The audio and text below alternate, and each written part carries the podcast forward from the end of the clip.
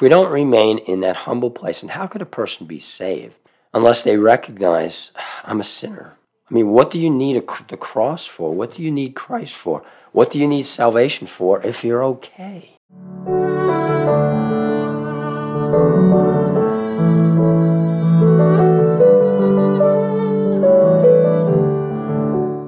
Hello, and welcome to this edition of That They Might Know, a podcast dedicated to proclaiming the gospel of Jesus Christ.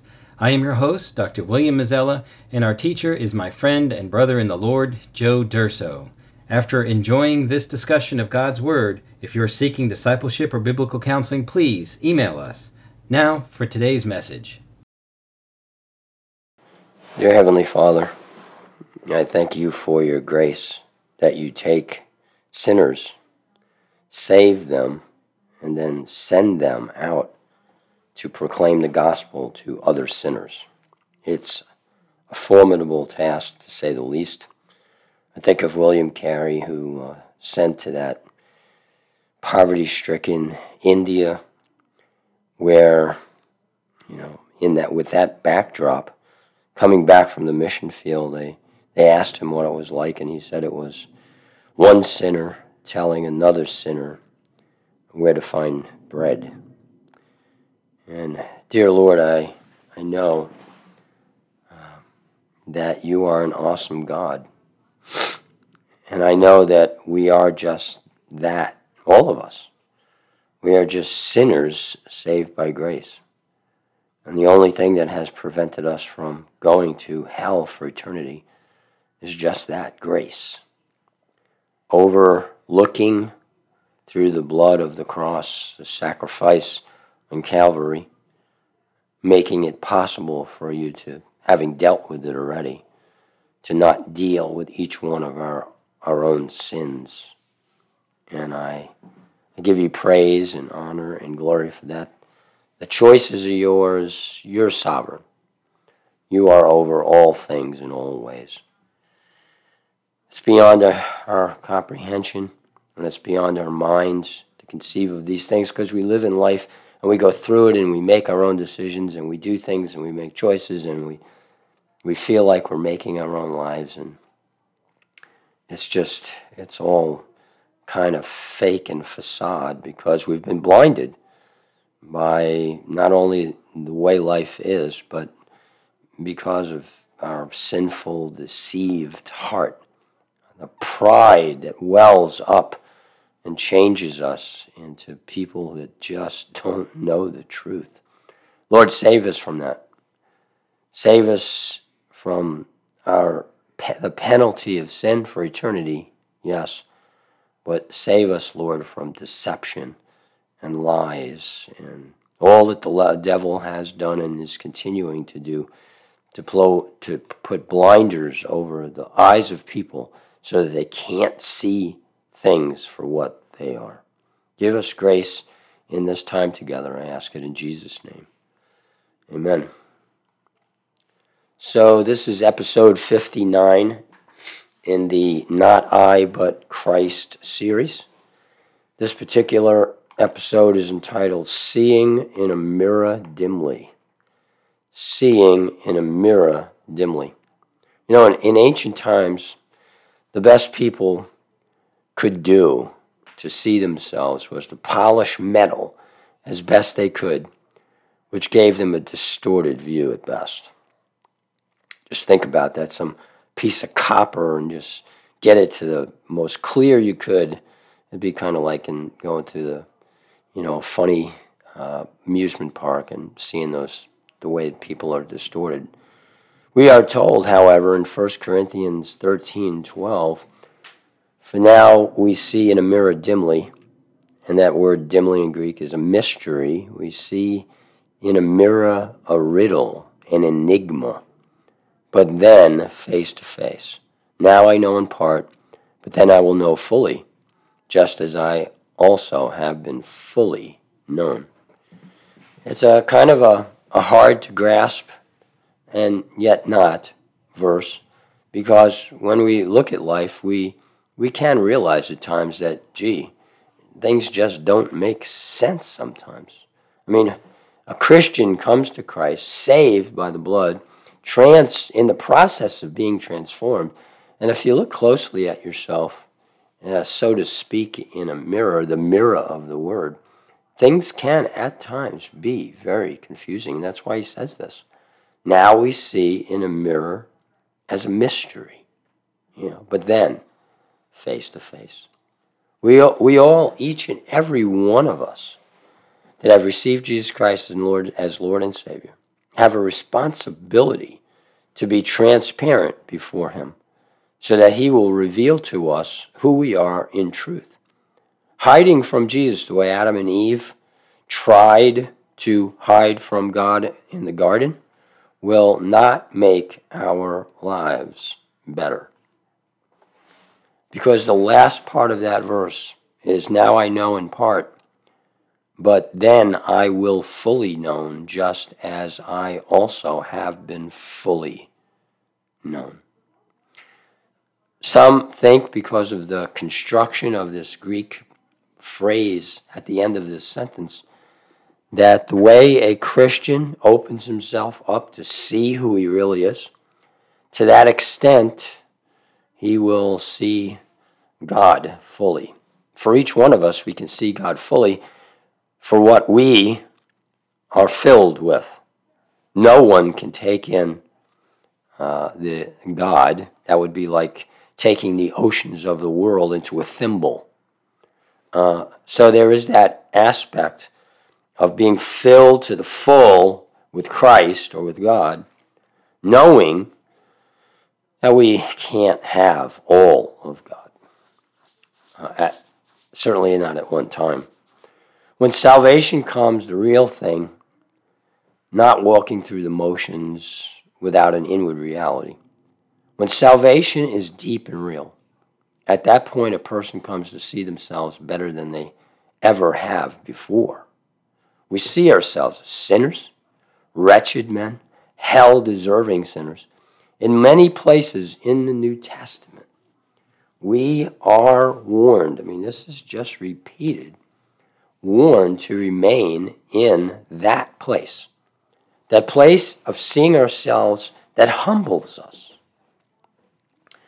Let me give you a few. John 15, 2, and then 4 and 5. Every branch that bears fruit, he prunes so that it may bear more fruit. Every branch that bears fruit, he prunes that it may bear more fruit. Speaking of Jesus, speaking of the Father, to prune is to cut back. As we begin to think well of ourselves, God comes to us with a knowledge of our, fa- our falling short and our sin. He's cutting us back if we're transparent enough, if we're willing to see what the Holy Spirit is convicting us with if we receive the, tr- the truth, we grow.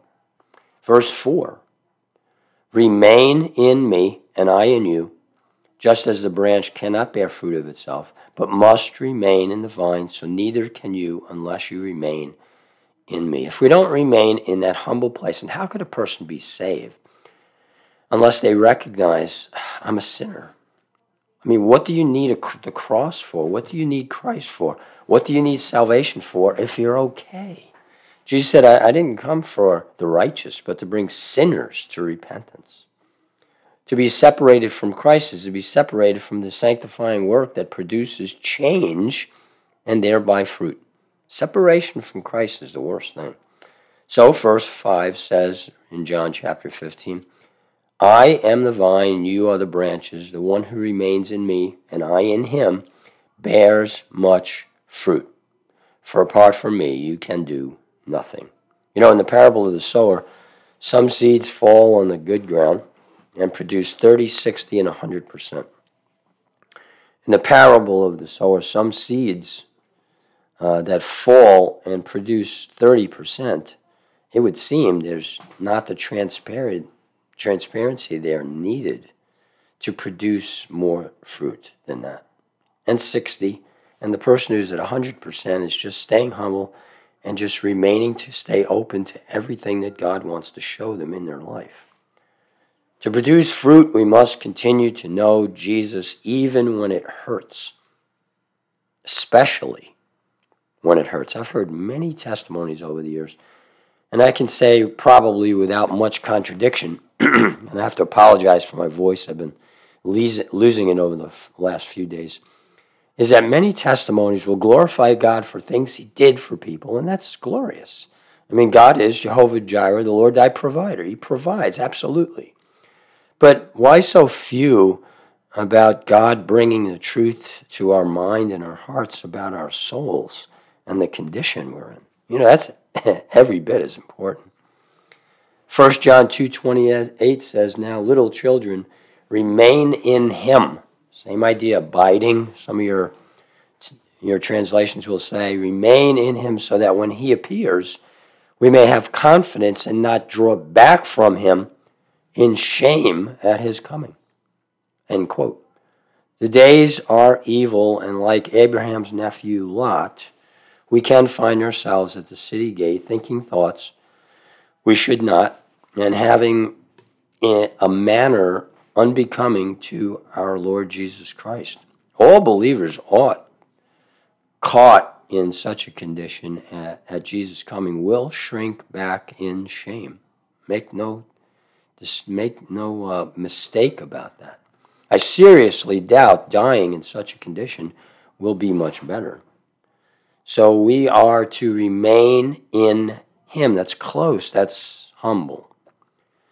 God resists the proud but gives grace to the humble, James tells us.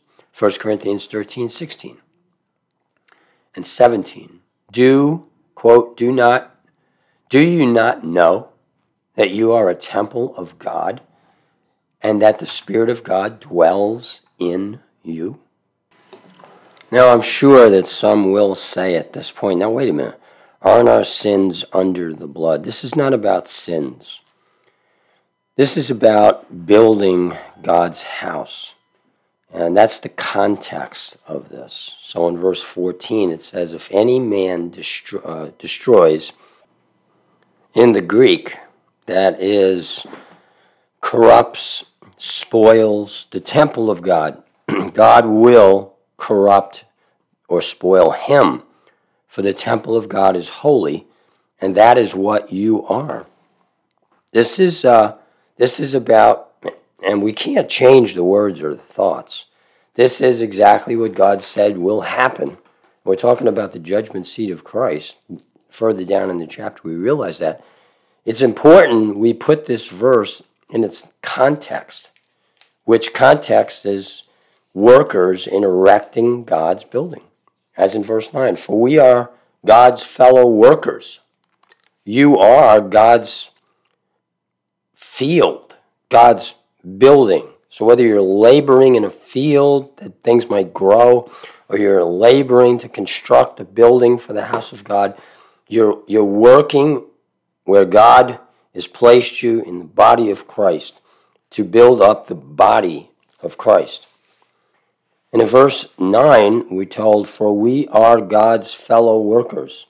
You are God's field, God's building. These metaphors are, you know, they're meant to give us an idea of the building that's taking place, the work, the labor. He begins in chapter 3 by chiding the Corinthians for misplacing um, misplacing honor on men, excuse me, that belong to God alone. The honor belongs to God alone, and they're honoring men more than they should. Such people who overemphasize the honor belonging to men are babies in the faith, people of flesh, not spiritual. They do not walk in the spirit filled life. They're not transparent and humble before God, as we are all meant to be, but make themselves out to be something they're not. This is what the judgment seat of Christ will be about uh, by and large. We are part of God's plan to bring souls to Christ, and once they come, to disciple them to maturity. This responsibility belongs to the church as a whole, not just to a select few. Verse 12 Now, if any man builds on the foundation of gold, silver, precious stones, wood, hay, straw, each man's work will become evident, for the day will show it, because it is to be revealed with fire. And the fire itself will test the quality of each man's work. If any man's work which he has built on it remains, he will receive a reward. If any man's work is burned up, he will suffer loss, but he himself will be saved, yet so as through fire. This doesn't sound like fun to me. It doesn't sound like anything I've ever heard emphasized much in the church. Uh, I think we are, have been so, had the, the love of God so ingrained in our hearts, and it's been like for 150 years now. You know, we've and it's deception through the through the devil, just pushing the holiness, pushing the love. I'm sorry of God, rather than emphasizing equally the holiness and righteousness of God. This, uh, this seat here is about, this test is about being burned, burning what doesn't belong. Wood, hay, and stubble, you know, it goes up one quicker than another. Uh, gold, silver, precious stone are metals that no matter how you burn them, you know, the good stuff is going to remain. It's going to last. It's going to be more pure. And that, in part, is the whole purpose of that judgment. God wants us with that which builds his house well. If it is not yet clear what can become a huge problem in the church, here it is beginning in verse 18 from Corinthians 3. Quote, Let no man deceive himself. If any man among you thinks that he is wise in this age, he must become foolish so that he may become wise. For the wisdom of this world is foolishness before God. So let's understand that there's wisdom that comes from God, and then there is the wisdom of the world that comes from the devil. They both look and sound at times like wisdom. One is, and one is not. Continuing on in verse 19, for it is written, quote, and this from the Old Testament, He is the one who catches the wise in their craftiness. Verse 20, and again from another quote from the Old Testament the Lord knows the reasonings of the wise, that they are useless.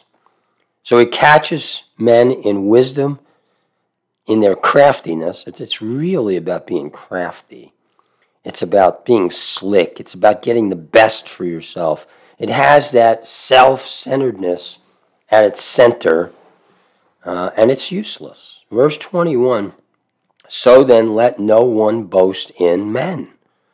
Listen, this is this is we are told strictly here by God not to do these things. Now, if you're honest with yourself is one thing, and if you start to see where all of that begins and it continues and it's it's just dramatically extensive in the church, then you know you can you can actually come out from under its grasp. But if you won't recognize it, if you fight against this all with all you have, well, then you're, you're not going to see it. And the judgment won't be as pleasant for you as you might want it to be.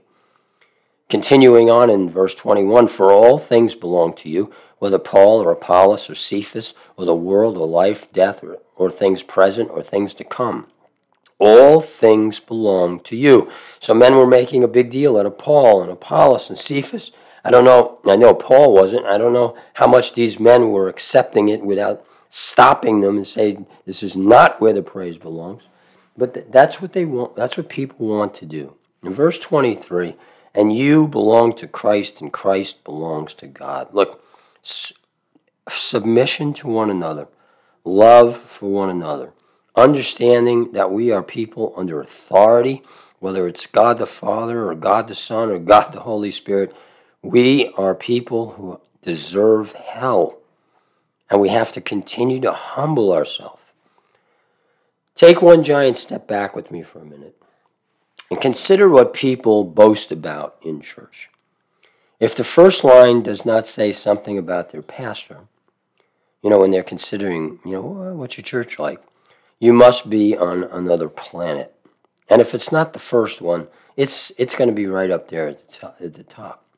When Paul pointed out how men fall to idolatries in Romans 1, he began by saying men understand design and purpose, that the earth was created by an eternal being, but men refused to acknowledge the truth, and as a result, he tells us this quote, verse 21 they became futile in their reasonings, and their senseless hearts were darkened. Claiming to be wise, they became fools.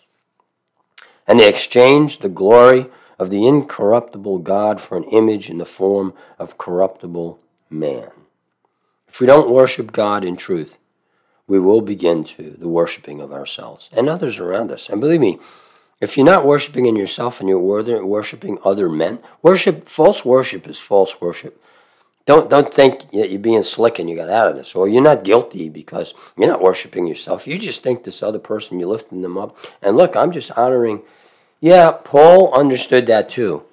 Paul understood honoring men in the right way, but the Corinthians didn't do it well. Most people don't do it well. It would be better off to assume we're not doing it well and leave ourselves open for the kind of conviction that the Holy Spirit wants to bring in our lives and stop these things. For some time now, I've been reading Iain Murray's book, The Life of Martyn Lloyd-Jones. I'm um, approaching the ending, which will take me to 460 pages. It's been a great, wonderful read for a man such as myself, you know, to hear about a brilliant man, uh, Martyn Lloyd-Jones, landing at the second position in the medical community in Wales at 25 years old. However, his life at that point in 1925 took a major direction change when, at that time he realized his call to ministry. He stepped away from the second position in his nation coming from a poor background, by the way, to follow Christ. The first leg of his journey began on the correct foot. Why, when he chose to attend, not to attend seminary? Some will say, uh, uh, Did I hear that right? Wait, wait, wait, a minute. What did you just say?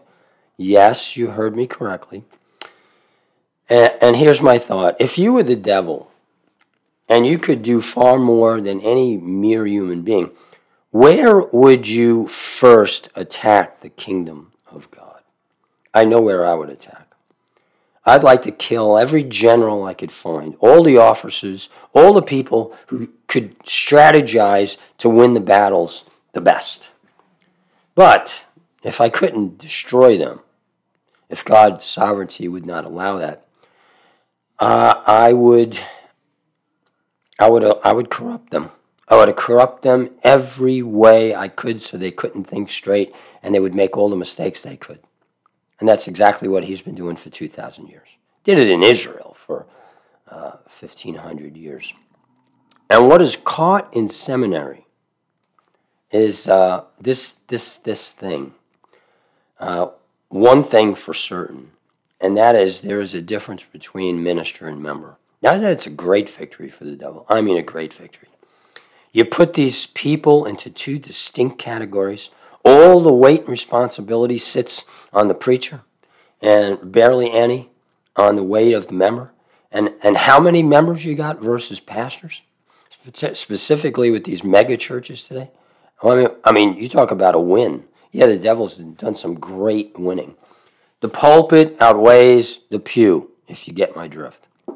Now, to be clear, I am not saying that there's not a vital and necessary place for scriptural grounding, that there isn't a vital place for knowing the doctrinal battles that have been fought and won and lost in history, and for everyone to come down to the place that pleases God. And I I mean come down on that place where the scriptures are teaching this and not that. You know, this doctrinal error, this denominational error, you know, those things need to be studied and learned and avoided. I am not knocking learning, okay? What I do doubt is that while everyone would say they agree with what I just said in particular, uh, it can't be meant Otherwise, the true church would not be fractured into a thousand pieces as it is. And it is. Denominations, I mean, just nation, church to church, member to member. I mean, it's crazy. Members within the same church, and we just want to make excuses for all of this. So, first, the seminary trained replacing the ministry of the Holy Spirit, which causes a rift between pastor and parishioner. Second, we have denominational differences causing a rift from one church to another. What do I mean by replacing the ministry by the Holy Spirit? Of the Holy Spirit. Get this. You can study this for yourself, but it is known among those who study revivals that have taken place in church history that extraordinary things happen through people who are not officially trained. For instance, preaching breaks out from people who are moved by God and not a textbook, you know, but, but the Bible. Stephen is often thought of as one of these people. The truth about Stephen is he's no doubt studied his Bible and spent a lot of time in it. And he was moved by the Holy Spirit, who was poured out on the day of Pentecost in a most extraordinary way. God had no intention of using only 12 men. That's ridiculous when there are thousands of people who could share the gospel, bring them to Christ as they were being taught and as they were maturing in the faith under the preaching and the teaching of the apostles. I mean, come on. Let's let's use, you know, what we have, which the best thing is people. Today in this mega church era in America, in which we live, with all our showmanship, preaching to please, vast entertainment circuits, and every gimmick under the sun to draw people into church, our greatest need is to turn the church into a house of prayer and to ask God for revival. Not fraudulent, not man centered, not feeling centered, not prideful extravaganzas, but where men fall down on their knees crippled by our own sin and pride and fleshly living, our lusts, all of the wickedness that dwells in us. If you are not familiar with Martyn Lloyd-Jones, he was born five years before the first great Welsh revival, where it is believed that approximately 100,000 people were saved during the course of one year time. There was a subsequent revival. Martyn was aware of the revival, and he was sent to a small, rundown church with barely a congregation. Why? Because the presbytery, in the church in which he belonged. Uh, didn't they said he didn't go to seminary and he didn't deserve anything better than that. As a pastor, he was uh, just a sinner saved by grace. And it was not Martyn alone who caused growth in the church, but the membership as a whole, as they began to grow and get saved and start to pray, they became vibrant, prayerful, and spiritual. Didn't happen to the brilliance of someone as his stature. It happened through God. Okay? Throughout history, at certain times, God has poured out his spirit to the saving of many souls during a relatively small period of time. Many things have been written by the reformers, the Puritans, the Covenant, Covenanters, those of the Great Awakening, and so on. John Knox explained what he saw at the Reformation in the words, quote, God gave his Holy Spirit to simple men in great abundance. End quote. The following is a quote from Martyn's biography about the need to understand the history of the church, page 361. Quote, Given the existence of such a diversity of thought, it might be wondered how the revival sermons could speak to all. Lloyd-Jones' answer was that underneath there was just one need a clearer vision and consciousness of God. Not so much changed opinions as a higher realization of the glory of God. This is what the Spirit teaches, and at times when He teaches with special power, the fear of God takes hold of people and churches. They begin to see what an appalling thing sin is in the sight of God. Never has there been a revival, but that some of the people especially at the beginning, have had such visions of the holiness of God and the sinfulness of sin that they have scarcely known what to do with themselves. This is brokenness. I mean, this is George Whitefield, 30 days to come to salvation. He almost starved himself to death, crushed under the, under the weight of his sins. Just brutal. Today, people hear how God's going to fix their life. They come to Jesus or they don't. They attend church, they walk down an aisle, they pray a prayer, and they're in. Not necessarily a transformation of their life and their heart and their decisions. All of that stays the same, but, you know, they say they're in. Let me suggest what church people need to do with themselves. First, the church in America needs to pray for revival. What is the evidence of a God produced revival? Number one, when revival comes, it breaks people so they see themselves as they are, as God sees them, not through a glass dimly, a mirror dimly, as, as it might be otherwise.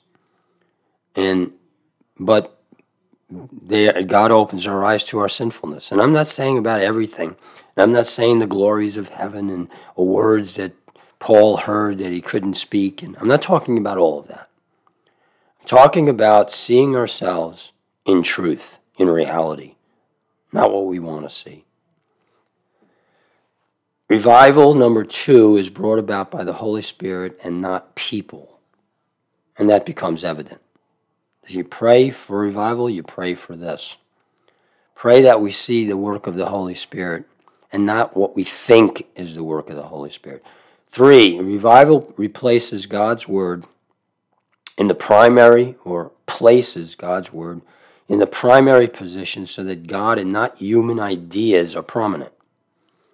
Also, to that faith, so that faith becomes important So that faith. Faith has to be very important. When men replace human interpretations with interpretation that come from God, faith replaces human pride. Hear that? Faith replaces human pride. Now, we are proud in our denominations. Revival, number four, illuminates the hearts of the born again with a need for unity. Just study the seventh chapter of John's Gospel, and you will find if you pray for it. That every phrase speaks of unity unity between the Father and the Son, the people of God has chosen with Himself and with one another, the unity that the Spirit brings, the Holy Spirit. All unity, unity, unity in every section. You'll see it in every phrase if you're looking for it. Not to read it in, you can just read it there. Number five, Revival makes the meaning of Scripture clear to all so that they may collectively be of one mind. Now you know that there's no revival when there's such division. Number five, revival makes the meaning of Scripture clear. I'm sorry, number six, revival brings to life love.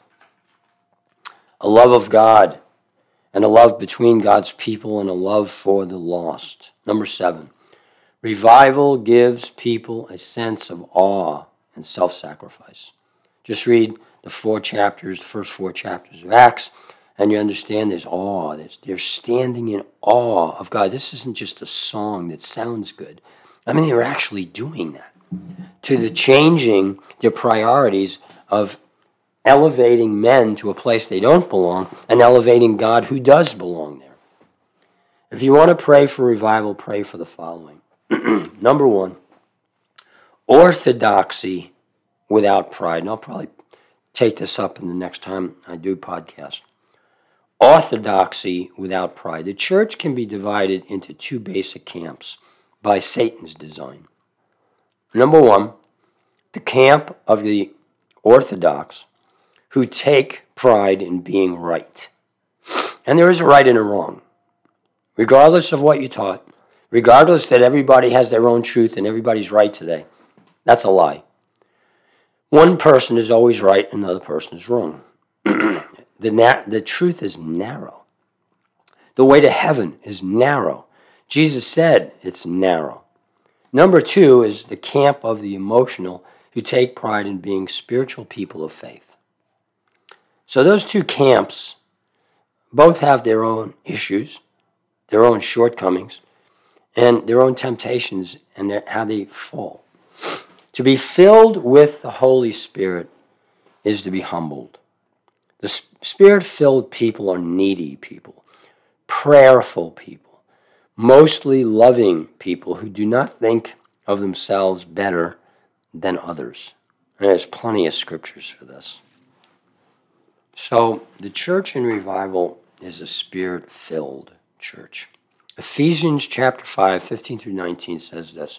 It gives us a concise meaning and fruit of the spirit filled life. Beginning at verse 16, 15, I'm sorry. So then, be careful how you walk, not as unwise people, but as wise, making the most of your time, because the days are evil.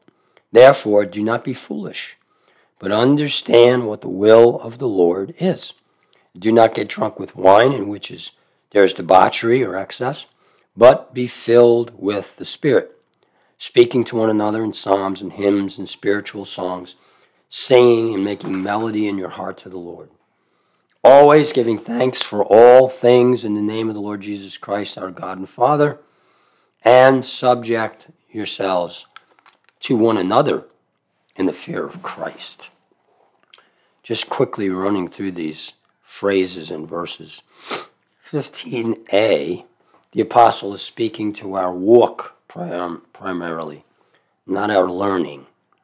The church is not primarily a school, it's primarily a, a prayer room, and learning takes place as much in life as it does in the Word of God. You learn the Word of God, and you're able, therefore, to decipher life. So as life comes at you, you get it. If you don't get it, you're not open, you're not humble, you're not hearing what the Spirit has to say to you, and you're just going to continue to make that same mistake again and again. 15b, wisdom is begotten by God and not a seminary professor. They can be wise, but not in and of themselves. 16a, if we are to make the most of our time, we must be spirit filled be filled with the Spirit. 16b, the days are evil, and that means filled with lies, deceptions, misunderstandings, and more because the devil is a liar in the beginning. Uh, he was a liar from the beginning, and we, we are no match for him. In 17a, the only alternative to a spirit filled life is to be a fool. And the fool has said in his heart, There is no God. So, this is w- w- what we're talking about here in if you read through these verses. In, in 17b, the person who believes in God diligently seeks him and his will, as we find in Hebrews 11.6. In 18.8, God's revealed will in his word is to not get drunk, which is excess. And excess is never a good thing. And no matter what is excessive in your life, it turns out to be a no good thing and it will separate you from God. So rather than being filled with the very presence of God so that He can work through us as an empty vessel, we're filled with ourselves, our own pride, and no matter how spiritual we feel or brilliant we think we are, we're not usable by God. Doesn't matter what it looks like. We could take that principle of excess into every area of our lives.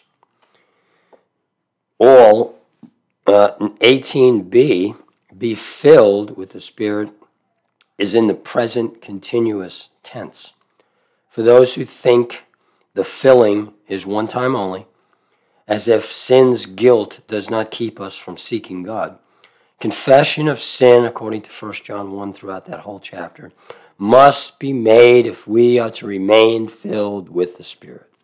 People get filled with themselves, they get lackadaisical, they don't care, they get lethargic, so to speak. They just it's they're not they're not passionate about their faith anymore. Where's that come from? Pride, sin, unconfessed, and they're not filled with the Spirit. It doesn't mean that you weren't saved necessarily, But if you are saved, are you filled with the Spirit? You don't function well unless you remain in Him. That's where we began. We must be connected to the vine. That's, that's spirit filling. Verse 19 the first fruit of the Spirit is a joyful attitude. When you're joyful, you want to sing. I'm not longing, I'm no longer facing eternity in hell, myself personally. Why, why wouldn't I want to sing? I mean, when I think about the good that's happened to me, I, just, I, I mean, I can just stop. And you know what? I mean, it's just the thankfulness just gushes. Out. How could it not? I mean, I'm not, I'm not going to hell. But if we're not filled with the Spirit, it just loses its luster. Verse 20, giving thanks in the recognition that everything comes from God and all the rest of evil is mankind's fault, beginning with me. That's a spirit filled, that's a revived church. 21a, why subject yourselves to one another? And that's what it says subjecting yourselves one to another. The first thing that's accomplished it, when we subject ourselves to one another is it eliminates any hierarchy. We're all equals. Now, when I say we're all equals, I don't mean like in Marxism. You know, we all have different gifts, callings, abilities. You know, every, there's an awful lot different in the world. I'm not suggesting that those things are all the same. You know, men, women, everything. That's crazy in the world today, in our country. It sounds impossible when we say subject ourselves to one another when things are so different. But you know what? There's only one way to submit everyone to one another. Only one way. That's right. You probably guessed it, right? Be filled with the Spirit. Empty self, which you can't do. I mean, you can pray for it. You know, if the God's going to give a fish and not a stone, how much more will He not give the Holy Spirit to them who ask? You know the verse? Look it up. 21b, which is why the next phrase is in the fear of Christ. Submit yourselves one to another, what? In the fear of Christ. The words, "'Twas grace that taught my heart to fear, was by that wonderful preacher and songwriter John Newton, author of Amazing Grace. A well saved man no sooner joys in the forgiveness of his sins.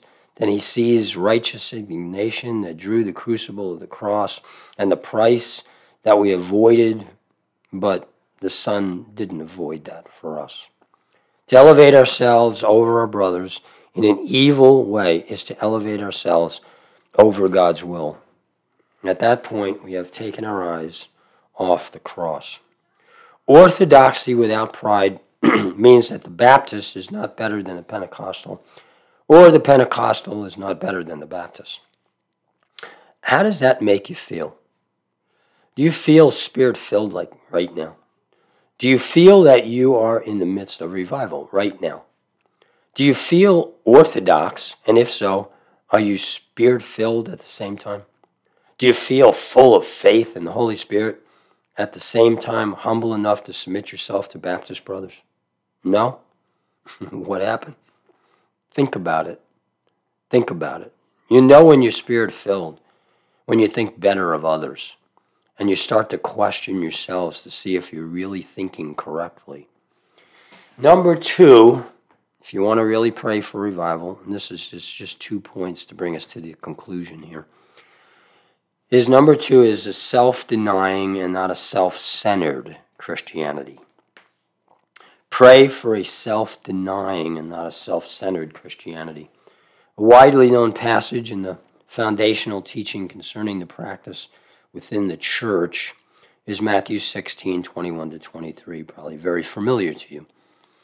Beginning in 21 says, From that time, Jesus began to point out to his disciples that it was necessary for him to go to Jerusalem to suffer many things from the elders, chief priests, and scribes and to be killed and to be raised up on the third day.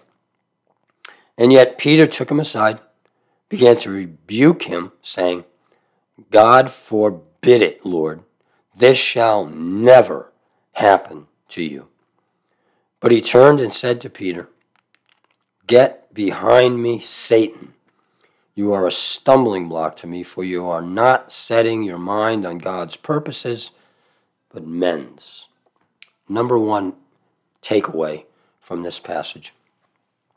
Just because a man creates a meal for 15 to 20,000 people, including women and children, you know, why think, why think that he's God? I mean, you might as well say that about Peter because you don't just buttonhole Jesus Christ if you think he's God. Unless, you know, because the idea of dying for a cause is basically contrary to who we are as sinful people. We don't think that dying for the cause, certainly not as in the kingdom of God. And they're expecting the kingdom to come, remember. Nevertheless, all the disciples would go to their death if you include John starving to death on the island Patmos. Number three, so Peter buttonholes Jesus in Greek and rebukes God. We should not be shocked at this because as a people, I mean, who do we do don't we do the same thing all the time with our attitudes and our actions? I mean, every time we're aggravated because something didn't go exactly the way we thought it should. I mean, isn't that the same thing, really? I mean, every time, you know, life is supposed to go this way and it goes that. And we don't actually curse God, but we do. If we're really angry and we think it's wrong until God turns us around, hopefully. I've been turned around more times than I care to think about. Uh, uh, I'm just, I'm, I have a very rebellious side of me. Do you? Number four, nevertheless, Jesus puts Peter in his place by rattling him to his core with the words, quote, Get behind me, Satan. I, I can't imagine what Peter felt like. Well, I kind of can. But uh, it had to be devastating to the man. I mean, he loves Jesus. He's in the presence of Almighty God. He's in the presence of a of God in the form of man that loves like no one not even close. You know, we, we do not value the mission of the church if we place its survival in this life and the world before its eternal destiny. We do not value the mission of the church if we place its survival in this life and world before its eternal destiny. Every church should find itself stoned to death if they're following the persecutions. I mean, look at the Apostle Paul. I mean, did, God used him in doing great works and raising up people and starting churches to which he had append reproof after reproof after reproof for going off track. But he was always diving in to persecution, from prison to prison to prison. He always ran headlong into persecution. But Jesus, to make the point, after following up with Peter, he quotes, quote, You are a stumbling block to me, for you are not setting your mind on God's purposes but men's. What's that? It's not self sacrifice, it's self survival. Yes, self survival is not the Jesus way. So, revival is the outpouring of the life of God into empty human hearts. The more we fill ourselves with worldly philosophies such as, let us eat and drink, for tomorrow we die, end quote, the further we move away from Christ's will for the church. The church has, since its dim beginning, has sought the favor of the world, thinking that is best way to preach the gospel. The church, however, is not called to befriend the world any more than Israel was. Jesus said, Remember the word that I said to you a slave is not greater than his master. If they persecuted me, they will also persecute you. If they kept my word, they will keep your word also. And the division there, of course, is between the saved and the lost by the sovereignty of Almighty God. The church is called to take a claim to living God's way in this world. Many times, the way Christians live can attract people, at least at the beginning. I just heard yesterday about, you know, over, uh, it sounds like tens of thousands of people being saved in India right now, certain parts of India. But you know, eventually, the world will always do to the church what it did to Christ, which was to kill him. So it was that Jesus continued in Mark 16. Then, quote, then Jesus said to his disciples, If anyone wants to come after me, he must deny himself, take up his cross, and follow me. That deny there is unwilling to associate with ourselves. We see what it is, like looking at ourselves in, in just in Romans 7 for the believer. And please don't run back there and misunderstand what it says there. Uh, I'll have to do a study on that soon. Uh, if anyone wants to come after me, he must refuse to associate with himself, take up his cross, and follow me. That's a humble man seeing the wickedness of sin. For whoever wants to save his life will lose it. But whoever loses his life for my sake will find it. For what good will it do a person if he gains the whole world but forfeits his soul? I mean, the world doesn't go into eternity. Only the souls of men go into a new heaven and a new earth. Or what will a person give in exchange for his soul? You can't, it's worth everything. Everything by comparison is worth nothing.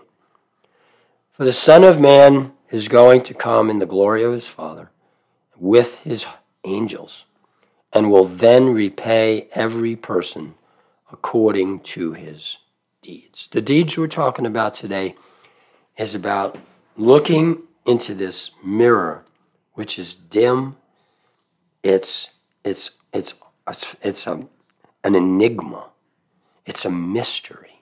You know, it's just hard to understand who we are, and we say, God, show me who I am. I guarantee that prayer will never, when spoken with the least bit of sincerity and honesty, will never go unanswered.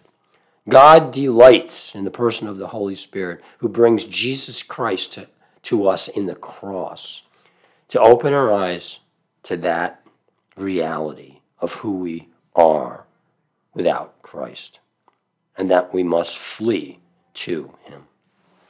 Let us pray for revival. Dear Heavenly Father, I thank you for your word that teaches us from so many passages throughout the scripture that life is about being empty.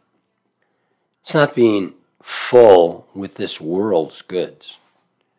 It may look like prosperity, it may sound like prosperity, it may even in some ways exalt God's grace um, to be filled with the attainments uh, of this life. But Lord, to uh, attain to the character of Christ, to be filled with that presence of Christ who comes to us and shows us who we are meant to be. Those of us who have been called in, divine sovereignty to heaven. For us, all things work together for the good of those who love you, who are called according to your purpose. And that purpose is that we might be conformed to the image of Jesus Christ. We don't have to be silly about why bad things happen. In every case, there is this, this growing in the very character of Christ. He's our high priest who was not untouched by the feelings of our infirmities, but in all ways was tempted like we are, yet without sin. And he wants that for us. So if we lose a loved one, if we're persecuted and thrown in prison for 10 years, as horrible as that is, if we're mistreated at work, if we lose our job, if we lose our health, we have this, that this life is passing away. It's just a, a, a moment in time, and it's gone forever, and then there's eternity. And for us, our eternity is the glories that we can't even imagine now. Lord, lift us up to that place, willing to see the sin that is so nasty that dwells alongside of the new person that has been recreated in Christ, if in fact we are believers. Then we're a new person. Old things are passing away, all things are becoming new because of this transforma- transforming process that we're in. I give you the glory and the praise for the transformation. Lord, deliver us from stubbornness and rebellion and pride and being filled with ourselves instead of being willing to be emptied so we might be filled with the Spirit of the living God. Bless us now in, in the mindset of these things. I ask it in Jesus' name.